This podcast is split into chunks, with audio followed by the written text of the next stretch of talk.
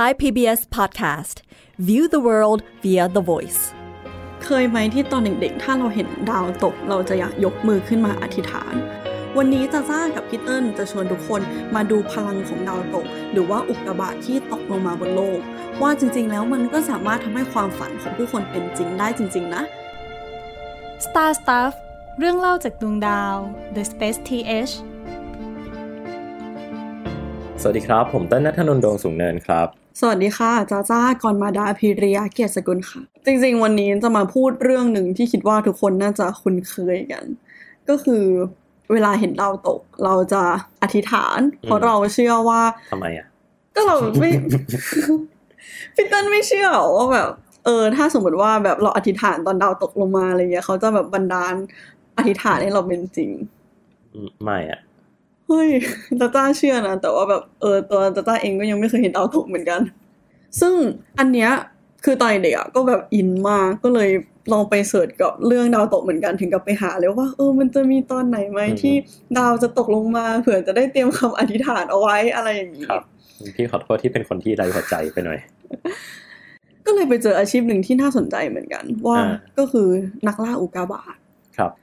โอเค เราอาจจะบอกว่าดาวตกทำให้ความอธิษฐานของเราเป็นจริง แต่เรื่องนี้มันก็ยังไม่มีพิสูจน์ทางวิทยาศาสตร์ใดๆเนาะอืมแต่ว่ามันมีเหมือนกันที่เวลาที่ดาวตกลงมาแล้ว ความปรารถนาของผู้คนเป็นจริงแบบพิสูจน์ได้เลยอ่าเป็นรูปธรรครัมบก็คือตอนที่ดาวตกตกลงมาบนพื้นโลกครับแล้วมันเกิดเศษอุกกาบาตขึ้นนั่นเองอ่าฮะแต่ก่อนที่จะเป็นอย่างนั้นจริง ๆ แอบอยากถามพี่เติ้ลก่อนก็คือจะจ้าสงสัยอะว่าเราพูดว่าดาวตกอะ แปลว่ามันต้องตกลงมาถึงพื้นโลกทุกครั้งเลยไหมหรือมันคืออะไรกันแน่คือคำว่าดาวเนี่ยมันเป็นวัตถุที่อยู่บนท้องฟ้าเนาะซึ่งอืมดาวเนี่ยมันก็เรียกรวมๆดาวเคราะห์ ดาวฤกษ์ดาวต่างๆ อันเนี้ยคือดาว แต่คำว่าดาวตกเนี่ยก็คือการที่ดาวที่มันควรจะอยู่บนฟ้าเนี่ยมันอือหือตกลงมาที่พื้นดินนะฮะซึ่งเหตุผลของวัตถุใดๆก็ตามที่มันตกลงสู่พื้นดินได้เนี่ยอันเนี้ยเรารู้กันอยู่แล้วว่ามันคือแรงโน้มถ่วงเนาะจากตอน ปฏิวัติวิทยาศาสตร์ที่เราคุยกันอืมไปใช่ไหมแต่ว่าดาวตกเนี่ยมันเกิดขึ้นได้ยังไงนะครับ มันเกิดขึ้นจากการที่ปกติแล้วในอวกาศเนี่ยมันจะมีเศษซากของพวกวัตถุต่างๆ อยู่เนาะพวกเศษหินสะเก็ดอะไรต่างๆเนี่ยแล้วถ้าเกิดว่าสะเก็ดเหล่านั้นเนี่ยมันเดินทางมาในอวกาศ แล้วก็เข้าใกล้กับวงโคจรโลกเนี่ยมันก็มีโอกาสที่แรงโน้มถ่วงของโลกเนี่ยมันจะดึงดูดเอาวัตถุพวกนั้นเนี่ยเข้ามาให้ตกลงมาบนโลก ซึ่งปกติแล้วเนี่ย วัตถุมันก็จะมีการเผาไหม้ในชั้นบรรยากาศใช่ไหมแต่ถ้ามันใหญ่มากหรือว่ามันเผาไหม้ไม่หมดเนี่ยก็มีโอกาสที่ตัวดาวตกเนี่ยมันจะแตกออกแล้วก็เกิดเป็นสะเก็ดตกลงมายังโลก ซึ่งก็เหมือนที่จ้าจ้าเล่าไปว่ามันมีอาชีพที่คนเขาก็ไปขุดหากัน ซึ่งเดี๋ยววันนี้น่าจะได้ฟังกันว่าไออาชีพที่ว่าเนี่ยมันมันทำรายได้ได้จริงหรือเปล่า อืมงั้นจะจ้าเข้าใจแบบนี้ถูกไหมก็คือจริง ๆ แล้วดาวตกอะ ก็คือมันมีอะไรตกลงมาจริงๆเพียงแต่อืมว่าบางอันมันก็ถูกเผาผลาญไปก่อนหน้านี้อืมแล้ว เพราะฉะนั้นบางทีที่แบบเราเห็นดาวตก ก็ไม่ใช่ทุกอันอยู่ดีที่มันจะตกลงมาถึงพื้นโลก แล้วทำให้ความปรารถนาของเราเป็นจริงได้จริง ๆ ใช่ครับ อืมแล้วที่เนี้ยค่ะ เมื่อกี้แบบพี่เติ้ลแอบเกรินไว้นิดหนึ่งตรงที่ว่า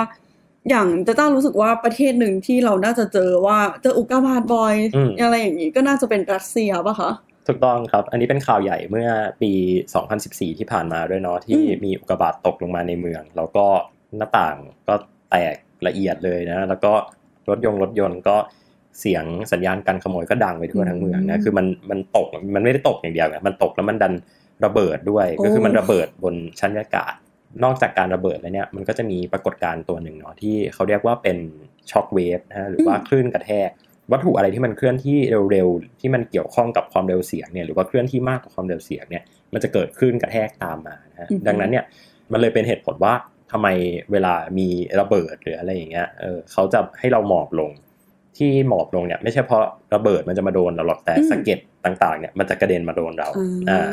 นะครับทีนี้กรณีของดาวตกที่รัสเซียที่ปี 2014 ที่เราพูดถึงกันมาเนี่ยก็ ใหญ่เลยนะ เป็นดาวดวงใหญ่นะฮะเป็นก้อนหินชิ้นใหญ่ก็ตกลงมา แล้วก็สร้างความเสียหายให้กับเมืองนะครับ ในรัสเซียอืมเออพี่เตอร์หนูก็สงสัยเหมือนกันว่า ทำไมทุกครั้งเลยที่มันมีข่าวดาวตก มันต้องตกที่รัสเซีย แบบพระเจ้ารักรัสเซียเป็นพิเศษหรือเปล่าก็มันมีมุกตลกอันหนึ่งเนาะที่พี่ที่พี่เห็นคนเล่นบ่อยๆ ก็คือในในโซเวียตรัสเซียเนี่ยอืมนะหรือว่าถ้าพูดก็คือในเหมือนกันในยุคสหภาพโซเวียตเนี่ยอือฮึทุกอย่างมันจะกลับตาลปัดกันไปหมดอืมคือคือคนจะบอกว่ารัสเซียเนี่ยเป็นประเทศที่แปลกเนาะอ่าฮะมีคนแบบ ขับรถบนทางรถไฟอย่างเงี้ยก็จะเกิดขึ้นที่รัสเซีย หรือมีอุกกาบาตตกก็จะเกิดขึ้นที่รัสเซีย อะไรแปลกๆเนี่ยรัสเซียเขาจะแบบอื้อหือเหมือนกับรวมของแปลกไว้ด้วยกันอะไรเงี้ยครับแต่ว่าจริง ๆ แล้วเนี่ยถ้าเราดูขนาดทางภูมิศาสตร์ของรัสเซียเนี่ยการที่เราบอกว่าอุกกาบาตมักจะตกที่รัสเซียเนี่ยมันเป็นการให้เหตุผลที่ผิดนะเพราะว่าอุกกาบาตเนี่ยเขาคงไม่ได้เลือกหรอกว่ามันจะไปตกลงที่ประเทศไหน แต่อุกกาบาตเนี่ย เขาเลือกที่จะตกลงมายังโลกเนาะทีนี้อืมโลกของเราเนี่ยมีเจ็ดทวีป แล้วเจ็ดทวีปเนี่ยทวีปที่ใหญ่ที่สุดคือทวีปเอเชียเนาะแล้วก็รัสเซียเนี่ยมีดินแดนที่ใหญ่ที่สุดในทวีปเอเชียด้วยอืมแล้วก็ยาวไปจนถึงฝั่งยุโรปด้วย ดังนั้นมันก็เลยไม่น่าแปลกใจที่ถ้าอุกกาบาตมันจะตกอะมันก็จะไปตกที่รัสเซียแล้วคนเจอซะส่วนใหญ่ คืออุกกาบาตไม่ได้เน้นตกที่รัสเซียละกันแต่ คนที่สังเกตเห็นการตกของอุกกาบาตได้เนี่ย แล้วก็หลงเหลือเป็นเรื่องราวมาเล่าเนี่ย มักจะเกิดขึ้นที่รัสเซีย อืมอืมเพราะว่ารัสเซียมันมีพื้นที่กว้างใหญ่ไงถ้าอุกกาบาตมันไปตกในทะเลเนี่ย คนก็ก็ไม่เจออยู่แล้วมันก็ตกจมน้ำหายไป โอเค ก็คือจริง ๆ ก็คือเป็นแค่หลักความน่าจะเป็นของมอต้นเนาะใช่ว่าพื้นที่ใหญ่กว่าแค่นั้นเลยพระเจ้าไม่ได้ลำเอียงนะคะ ทุกคน อืม ทีเนี้ยเมื่อกี้เราแอบพูดกันไว้ว่า ถ้าสมมติว่าดาวตกอะมันตกลงมาถึงพื้นโลกจริง ๆ ความปรารถนาของคนแถวนั้นจะเป็นจริง จริง ๆ แล้วมันอาจจะไม่ได้เป็นเกิดจากการที่เอ่ออยู่ดีๆ สมมุติจะอธิษฐานว่าพรุ่งนี้ขอให้โรงเรียนหยุดอืมแล้วโรงเรียนจะหยุดจริง ๆ เนาะแต่ว่าเป็นเรื่องหนึ่งที่รู้มาเหมือนกันก็คือเรื่องที่ทุกคนมองว่าอุกกาบาตอะมันมีค่ามากๆอืมแน่นอน ถึงกับเกิดอาชีพนักล่าอุกกาบาตเนาะ อยากรู้ตรงเนี้ยค่ะพี่เติ้ลว่าแบบอุกกาบาตที่บอกว่าเออทำไมมันถึงมีค่า หรือที่บอกว่ามันมีค่าคือมันราคาเท่าไหร่เหรอคะเป็นคำถามที่น่าสนใจมาก ที่ต้องตอบอย่างนี้ว่า มันเป็นเหตุผลเดียวกับว่าทำไมน้ำในสนามบินถึงได้แพงกว่าน้ำที่ข้างนอกเออหรือว่าทำไมเอาทุเรียนหรือว่าผลไม้อะไรก็ตามแต่ของประเทศไทยเนี่ยไปขายในต่างประเทศทำไมมันถึงได้ราคาที่สูงกว่า อือหืออืมแล้วก็เป็นเหตุผลว่าทำไม ธาตุบางชนิดในโลกเนี่ยไม่ว่าจะเป็นเพชรพลอยอัญมณีต่างๆเนี่ยมันถึงได้มีราคาสูงกว่าก้อนเศษดินเศษหินอืมเนาะหรือแม้กระทั่งที่ใกล้ตัวเราที่สุดเลย เรารู้ใช่ไหมว่าคาร์บอนเนี่ยมันเป็นได้ทั้งไส้ดินสออือหือโง่ๆแต่ก็ยังเป็นเพชรได้ด้วย อืมอืมมันคือคาร์บอนเหมือนกัน เพียงแค่รูปแบบการฟอร์มตัวเนี่ยมันต่างกันอือหือก็ทำให้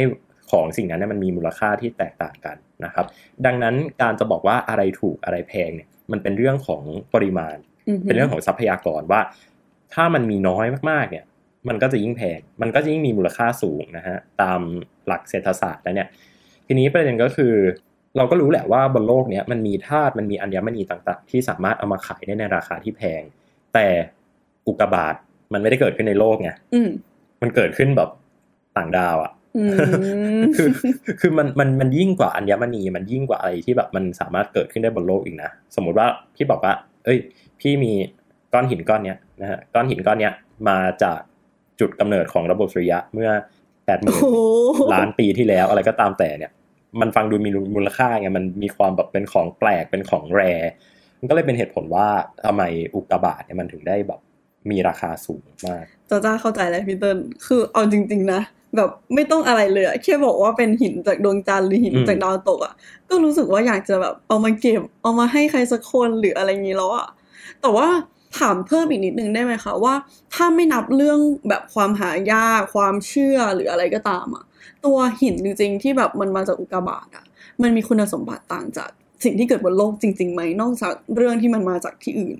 อันนี้เป็นคำถามที่น่าสนใจมากนะครับเพราะว่าอย่าลืมว่ากระบวนการเกิด พวก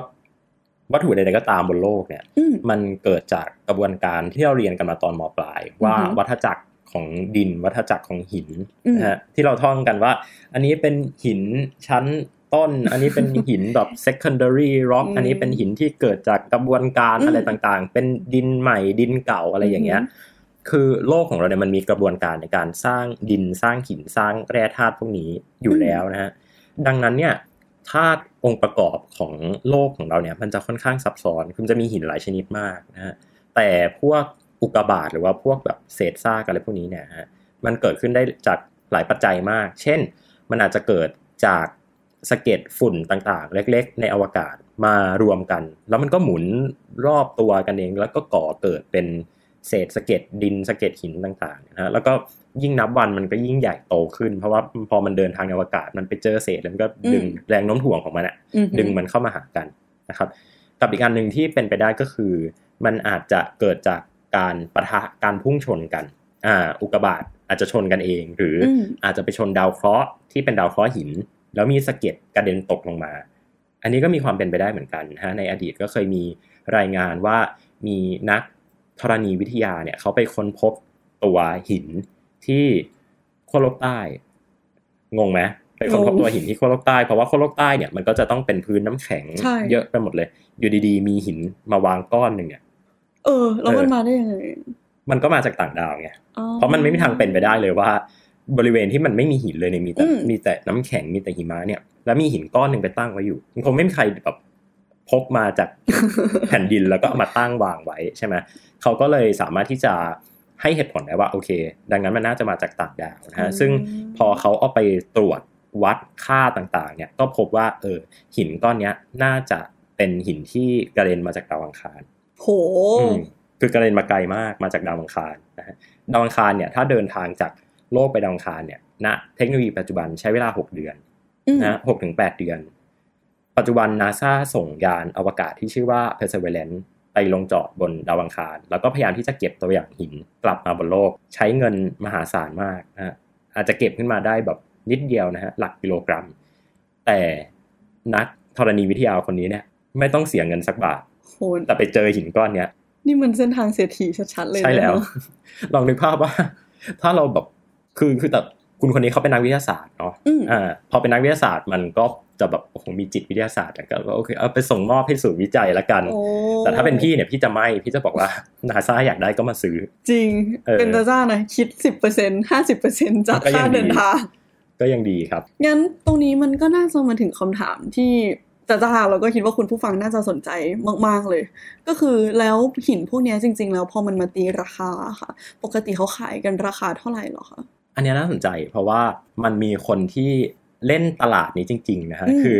เราอาจจะคุ้นชินกับตลาดพระเครื่องตลาดอัญมณี อันนี้คือตลาดอุกกาบาตนะฮะอืมแล้วก็ในไทยเนี่ยจริง ๆ มีคนที่เก็บสะสมหินพวกนี้อยู่เหมือนกันนะครับอืมเป็นเป็นพี่ๆที่สถาบันวิจัยดาราศาสตร์แห่งชาติเนาะก็เคยไปแอบส่องคอลเลกชันนะฮะแล้วก็แอบหยิบแล้วมาเป็นยังก้อนไงหนึ่งไม่ใช่อ๋อแอบหยิบพี่เติ้มาลไม่ได้ ครับ คือถามว่าราคาเนี่ยมันก็มีขายตั้งแต่ ชิ้นเล็กๆนะฮะชิ้นเล็ก ๆ แบบเล็กมากเลยนะ คุณผู้ฟังลองดูเพราะว่าตอนนี้เรากำลังเปิดดูเว็บไซต์ ebay.com นะฮะ ebay ก็เป็นเว็บที่ขายของเนาะอ่าเป็นเว็บดังมากของฝรั่งใช้ในการขายของ ก็มีคนเอาอุกกาบาตมาลงขายใน eBay เยอะอยู่นะฮะอย่างที่ตอนนี้เรากำลังเปิดดูอยู่เนี่ย เป็นก้อนหินจากดาวอังคารอ่านะฮะเขาชื่อว่า Mars Rock Meteorite นะฮะ Meteorite เนี่ยก็คือเป็นสะเก็ดหินละกันนะที่ตกกลับมาอยังโลกเนี่ย ตัวเนี้ยรหัสของเขาคือ NWA 6162นะครับเอ่อเขาขายอยู่ที่ราคา 1,538 บาท ฟังดูอาจจะไม่ได้แพงนะ แต่คือมันก้อนนิดเดียวเองนะ นิดเดียวแบบ นิดขึ้นนิดประมาณไหนคะพี่เติ้ลแบบเท่าเล็บได้ไหม หรือว่าเล็กกว่านั้นอีก วางไว้บนนิ้วก้อยได้อ่าเออปกติเวลาซื้อขายของพวกเนี้ยครับเขาจะใส่มาในกล่อง แล้วในกล่องนั้นนะมันจะมีขนาดใหญ่มากนะฮะอืมหรือบางทีใส่กรอบรูปมา แล้วก็เป็นรูปแบบ เป็นรูปดาวอังคารหรือเป็นรูปสมมติเป็นหินดาวอังคารเนี่ยก็จะเป็นรูปดาวอังคารแล้วก็จะมีแบบเว้นที่ไว้นิดนึงก็เป็นก้อนหินเนี้ยแปะอยู่ ก็คือถ้าคุณผู้ฟังอยากจะ search ตามนะคะ search ว่า Mars rock ใน eBay เนาะครับตอนนี้จะเป็นรูปที่จ้าจ้ากับพี่เติ้ลดูอยู่ มันซื้อได้จริงๆนะฮะมันสามารถกดซื้อได้จริงใช่ ซึ่งดูมาสามสี่รูปเห็นว่ารูปดาวอังคารหรือว่ากล่องใดๆคือใหญ่กว่าหินมากๆๆเลยใช่เนาะไม่รู้ว่าถ้าสมมติว่าพี่ซื้อกรอบรูปอันเนี้ยมาตั้งอะ คนเขาจะงงว่าพี่เอารูปดาวอังคารมาตั้งทำไม จริงๆคือคือจะโชว์จะโชว์หินดาวอังคารเออ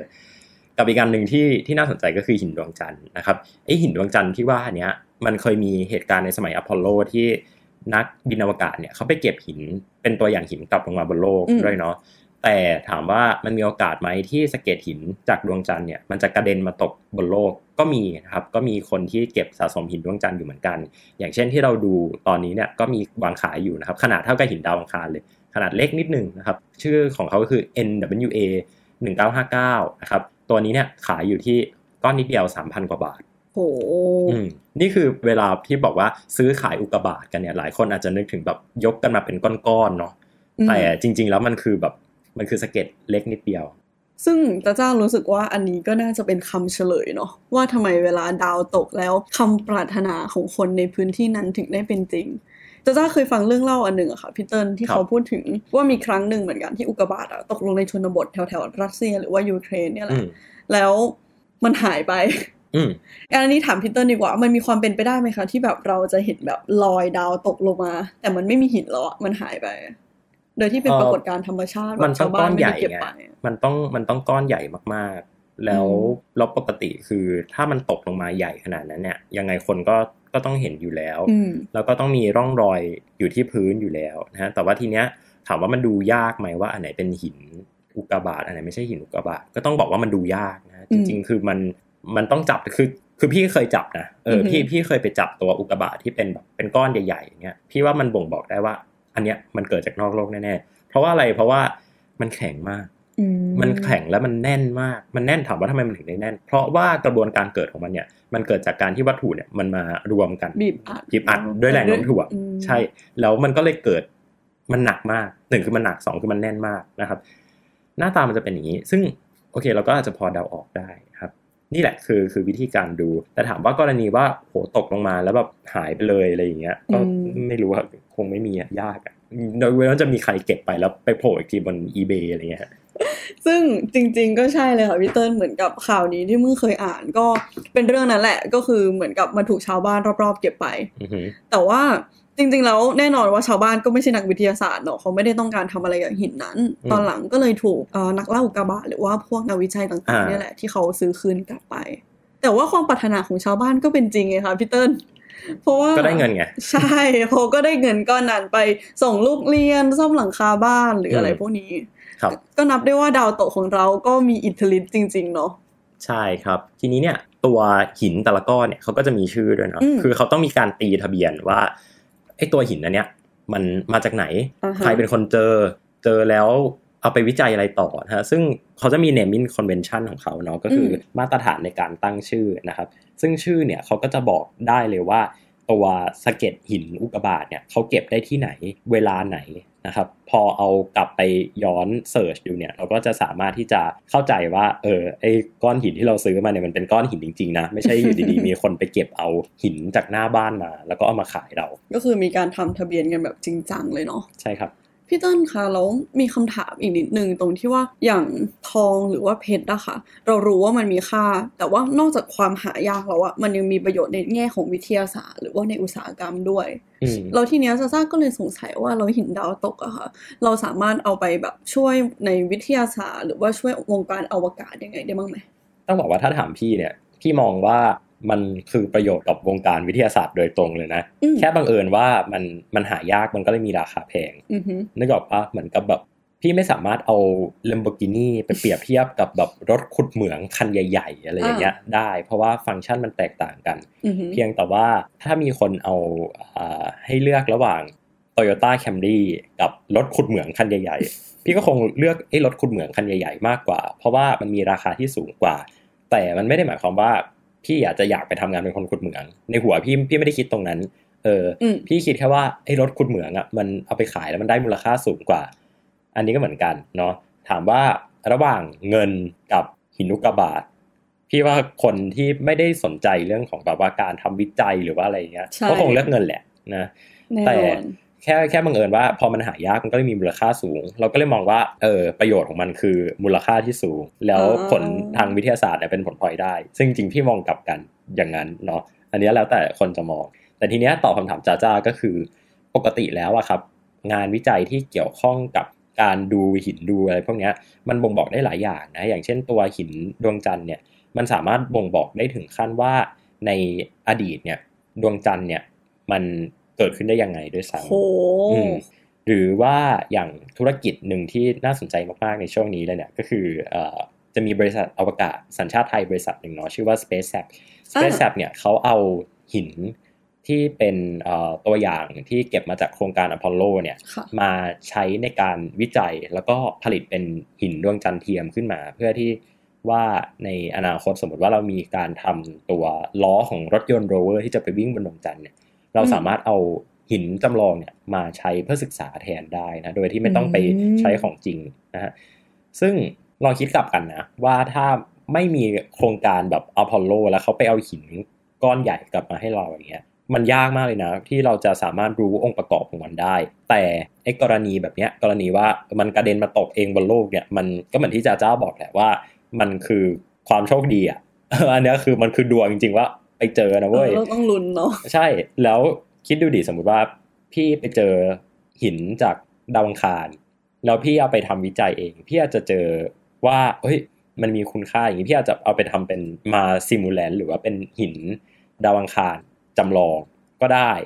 โดยที่พี่อาจจะทำแล้วรวยมากๆก็ได้ เพราะว่าถ้าพี่เป็นนักวิจัยอะไรเงี้ยพี่ต้องอาจจะต้องไปซื้อมานะหรืออาจจะต้องไปต่อคิวรอมาแล้วซึ่งมันมีมันมีคอสในการเสียโอกาสตรงนี้อยู่ แต่ถ้าอยู่ดีๆ พี่ไปเจอเลยเนี่ยพี่แบบเอ้ย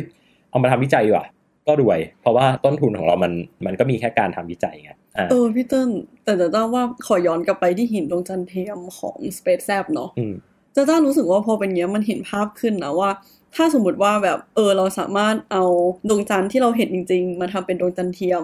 มันน่าจะลด cost ในการแบบบริหารจัดการหรือว่าเพิ่มโอกาสในการที่เราจะมีพื้นที่ในการทดลองอะไรก็ตามอยู่กับพื้นของดวงจันทร์ได้มากขึ้น ถูกไหมใช่ตรงนี้มันจะถือว่ามันเข้ากับ space democratize ที่เราพูดกันไปตอน EP ที่แล้วไหม ใช่ เพราะว่า space democratization มันคือการที่ทุกคนสามารถเข้าถึงทรัพยากรอะไรบางอย่างได้ จริง ๆ การที่ ดาวมันตกลงมายังโลกเนี่ยโดยที่เราไม่ต้องบินขึ้นไปหา หรือส่งยานอวกาศขึ้นไป อาจจะเป็นการ democratization โดยธรรมชาติก็ได้นะ ว่าคุณแบบอยู่หลังบ้านอยู่ดีๆก็มีอุกกาบาตมาตกใส่ แล้วคุณก็ไปขายให้หน่วยงานวิจัยหรือว่าคุณเป็นนักวิจัยเองอย่างเงี้ยเออมันก็น่าก็น่าสนุกอย่างหนึ่งเออแต่พอพูดอย่างนี้แล้วมันรู้สึกแบบ จะต้ารู้สึกเลยอะว่ากระทั่งแค่หินดวงจันทร์ก้อนเดียวอะแล้วการที่เราสามารถเอามาวิจัยหรืออะไรมาต่อยอดอะมันเพิ่มโอกาสทางเศรษฐกิจ แล้วเป็นมูลค่าในอนาคตที่มหาศาลมากๆ ครับ คือเขาเรียกว่ายังไงดีอะเรียกว่ามันก็มีคนที่อยากจะแบบเบสหรือว่าเล่นพนันอะว่าโอเค ถ้าเจอก็ดีถ้าไม่เจอก็ก็ไม่เป็นไร แต่มันก็จะมีคนที่คิดว่าเฮ้ย ถ้ามันไม่ตกลงมาบนโลกอะเราก็ต้องไปหามันสิอะไรอย่างเงี้ยแล้วมันก็เลยนำมาซึ่งภารกิจสำรวจอวกาศรูปแบบหนึ่งที่เป็นที่นิยมมากๆ เขาเรียกว่า sample return นะ sample ก็คือตัวอย่าง return ก็คือการเอามันกลับมานะครับ การทำ sample return เนี่ยเขาก็ทำกันตั้งแต่ในหลักของดาวนะฮะสมมุติว่าดวงจันทร์อ่าพี่ส่งยานไปดวงจันทร์พี่จะเอาตัวอย่างกลับมาบนโลก เพื่อเอามาทำวิจัยต่อหรือเอามาขายต่อก็ได้ หรือในอนาคต เราไปดาวอังคารนะฮะอาจจะเก็บตัวอย่างหินดาวอังคารมา ซึ่งตอนนี้เหมือนที่เล่าไปว่ามันก็มีความพยายามในการทำมันอยู่ แต่ว่าตัวยานเนี่ยที่จะไปเอามันกลับมาเนี่ยมันยังสร้างไม่เสร็จเออแต่ไอตัวยานที่ไปขุดเอาดินตัวอย่างเนี่ย ก็ใส่บรรจุลงในหลอดทดลองเนี่ย แล้วก็วางกองเอาไว้เนี่ย มันทำไปแล้วมันทำเสร็จแล้ว เหลือแค่ยานที่จะเอามันกลับคืนมาเนี่ยเขายังสร้างอยู่ไม่เสร็จนะครับ ก็อันนี้ต้องรอติดตามกันต่อไป หรือป้ายไกลกว่านั้นนะครับมันก็จะมีภารกิจอย่างเช่น ภารกิจฮายาบุสะของญี่ปุ่นนะฮะฮายาบุสะหนึ่งฮายาบุสะสองเนี่ยญี่ปุ่นเขาออกแบบมาเพื่อไปเก็บตัวอย่างของดาวเคราะห์น้อย ด้วยการเอาเอาตัวที่จิ้มนะฮะเป็นตัวเจาะจิ้มเข้าไปเจาะ แล้วก็ดึงเอาตัวอย่างออกมา แล้วก็ใส่ลงในหลอดทดลอง แล้วก็ส่งมันกลับลงบนโลก ซึ่งตอนนี้ตัวอย่างเนี่ยก็เดินทางมาถึงโลกแล้วนะครับ แล้วก็ตอนนี้เขากำลังเปิดรับ proposal อยู่อ่าอันนี้บอกคุณผู้ฟังว่าถ้าใครอยากทำวิจัยที่เกี่ยวข้องกับ หินอุกาบาตเนี่ยสามารถไปส่ง proposal ไปให้ทางแจ็กซ่าหรือว่าหน่วยงานอวกาศของญี่ปุ่นเนี่ยเขาส่งตัวอย่างมาให้ได้โอ้เจ๋งแต่ proposal คุณต้องเจ๋งนะเออเพราะว่าอย่างที่บอกไปว่ามันมันมีมูลค่าสูงมาก แต่มันมีคนเชื่ออย่างนี้จริงๆอะมันไม่งั้นมันก็คงไม่เกิดภารกิจแนว sample return ขึ้นมา คืออย่างที่พี่บอกไปว่า มันมีทั้งคนที่บอกว่าเออ ก็รอมันตกกลับลงมาละกัน แล้วก็ค่อยเอาไปวิจัยกับ โอเค ถ้ามันไม่ตกกลับลงมา ไปเองก็ได้ ไปเองก็ได้ก็คือจะใช้เงินเยอะหน่อย แต่ก็มันก็จะมีราคาที่ต้องจ่ายแตกต่างกันออกไปขึ้นอยู่กับว่าคุณชอบแบบไหน ก็จะเยอะขึ้นด้วยเนาะใช่ครับอีกอย่างคือเราเลือกไม่ได้ไงถ้าเกิดว่าเรารอให้มันตกกลับลงมาเนี่ย คือเราก็ไม่รู้ว่าว่าว่ามันจะมาจากไหนที่มาอย่างไง แต่สมมติว่าเราส่งยานอวกาศขึ้นไปเก็บตัวอย่างเนี่ย เรารู้แน่ๆว่า เออมันมาจากช่วงเวลานี้นะ ตอนนี้นะ เกิดอะไรขึ้นแล้วเราจะไปดาวดวงไหน มันมีนัยยะสำคัญยังไง มันสามารถเลือกตรงนี้ได้ พี่เติ้ลคะงั้นขอย้อนกลับไปอาชีพที่เราเกริ่นกันมา ตอนต้น EP นิดนึง ก็คือนักล่าอุกกาบาตอืมคืออย่างเมื่อกี้ที่เราคุยกันเนาะว่าจริงๆแล้วความต้องการมันก็ยังมีแล้วก็อาจจะเพิ่มขึ้นเรื่อยๆด้วย ทีเนี้ยแล้วในปัจจุบันมันยังมีอาชีพนี้อยู่ไหมคะหรือว่ามันเป็นแค่อดีตไปแล้วยังมีครับ แต่ว่าลักษณะเนี่ยมันมันจะตอบยังไงดีอะคือพี่รู้สึกว่ามันเป็นการเสี่ยงดวงอืม และมันไม่คุ้มมากพอที่จะเป็นอาชีพแบบฉันจะเป็นนักล่าอุกกาบาตคือโอกาสมันน้อยมากนะจริงๆต่อให้บอกว่าขายได้ราคาสูงเนี่ย คุณเอาเวลาไปทำอาชีพอื่น คุณคุณน่าจะได้เงินเยอะกว่าเนาะดังนั้นมันก็เลยเป็นแบบว่าพี่ว่าจะเรียกเป็นงานไม่ได้เรียกว่าเป็นงานอดิเรกดีกว่าอืมในการเดินทางไปยังที่ต่างๆ ที่มีรายงานว่าเกิดการระเบิดเหนือน่านฟ้า แล้วก็ไปร่อนเอาดินร่อนเอาหินอืมแล้วก็ดูว่าเอ้ยมันมีเศษอุกกาบาตไหมซึ่งมันก็จะมีความคาบเกี่ยวกับ การทำงานวิทยาศาสตร์ หรือว่าการเป็นนักสำรวจเนี่ยอืมมันก็คงไม่ใช่ว่าอยู่ดีๆจะแบบโอ้โหเดินทางไปรอบโลกก็ไปตามล่าอุกกาบาตอันนั้นก็ก็ต้องรวย ก็ต้องมีเงินอยู่ดี แล้วถามว่าเงินคุณลงไปมันคุ้มหรือเปล่า ก็อาจจะไม่นะแต่ว่าก็มีทีมทำอยู่เหมือนกันนะครับ โดยเฉพาะพวกมันจะกึ่งๆ ระหว่างการเป็นนักธรณีวิทยากับนักอืมดาราศาสตร์ละกัน เพราะว่ามันต้องมีการสำรวจมันต้องมีการใช้ความรู้ด้านดินด้านหินอะไรต่าง ๆ ก็เรียกได้ว่าเท่มากเลยค่ะแบบสมมติมีคนถามว่าคุณทำอาชีพอะไรเนี่ย อ๋อ ผมเป็นนักล่าอุกกาบาตครับ เออ แต่ก็เป็นงานอดิเรกนะอาจจะแบบว่าเป็นงานหลักไม่ได้ งานหลักอาจจะยังต้องเป็นไม่รู้เป็นอาจารย์สอนหนังสืออะไรอย่างเงี้ยโอเค จากที่เราได้คุยกันมาทั้งหมดนี้ รู้สึกว่าเห็นภาพมากขึ้นนะคะว่าอืม ดาวตกตอนที่ใกล้ๆตัวที่แบบจะได้เชื่อเลยว่าหลายๆคนก็เคยอธิษฐานกับเขา ตอนนี้เราก็รู้แล้วว่าเขาก็สามารถทำให้ความปรารถนาของหลายคนเป็นจริงได้ ก็คือเหล่าอุกกาบาตที่ตกลงมาบนโลกค่ะอืมซึ่งรู้สึกว่าเรื่องเนี้ยก็เป็นเรื่องที่น่าสนใจเหมือนกันเหมือนที่เมื่อกี้พี่เติ้ลพูดเรื่องหนึ่งว่าโอเค เราจะรอโชคดีให้อุกกาบาตตกอยู่มาบนโลกอืมของเรา ซึ่งก็เป็นสิ่งที่ดีเนาะเหมือนที่ไปขั้วโลกใต้อยู่ดีก็สามารถหยิบมันขึ้นมาได้ครับหรือ เราเลือกที่จะโอเคใช้ความรวย ใช้เงินแก้ปัญหา เออ ใช้เงินแก้อย่าปัญใช้หาโชคเลย ก็คือคลิกใน eBay หรือว่าลองทำงานวิจัยแล้วออกไปเก็บตัวอย่างเออกับมันขึ้นมาจริง ๆ ผ่านครับพวกโครงการ sample return หรือว่าโครงการสำรวจอวกาศต่างๆ ที่เราทำกันอยู่ในปัจจุบันเนาะ ซึ่งตอนนี้โอกาสก็เป็นของคุณผู้ฟังแล้วแหละ ที่เรายังสามารถยื่น proposal กับโครงการที่เขาอนุญาตให้เราสามารถขอตัวอย่างของอุกกาบาตของเขามาทำงานวิจัยที่เราสนใจกันเองได้ ครับ เดี๋ยวโครงการ Artemis ในปี 2025 เนี่ย พอคนไปลงดวงจันทร์แล้วเนี่ย มันก็จะมีของพวกนี้มาขาย อ่าเดี๋ยวเดี๋ยวก็ถ้าใครอยากทำวิจัยก็ไปรอต่อคิว เขียน proposal แล้วก็ถ้าใครมีเงินก็ซื้อนะครับ ใช้เงินแก้ปัญหา เป็นตอนที่ฟังดูทุนนิยมนะตอนนี้แต่ว่าก็มันก็ชัดเจนอะว่าคุณจะคุณจะรอโชคก็ได้ คุณจะรอให้มันตกใส่บ้านคุณก่อนค่อยเอาไปวิจัยหรือคุณจะใช้เงินแก้ปัญหาก็ได้ ใช่ค่ะ ก็คือจะเป็นนักล่าอุกกาบาตหรือจะกดซื้อใน eBay ตอนนี้เลยก็ได้เนาะใช่เพื่คอรับคำอธิษฐานของเราจะเป็นจริง ก็วันนี้ Star Stuff ของเราต้องลาไปก่อนเพียงเท่านี้นะครับ ผมเต้นนัทนนท์ดวงสูงเนินครับจาจ้ากรมาดาพิริยาเกยรตสกุลค่ะ พบกันใหม่ตอนหน้า สวัสดีครับ สวัสดีค่ะ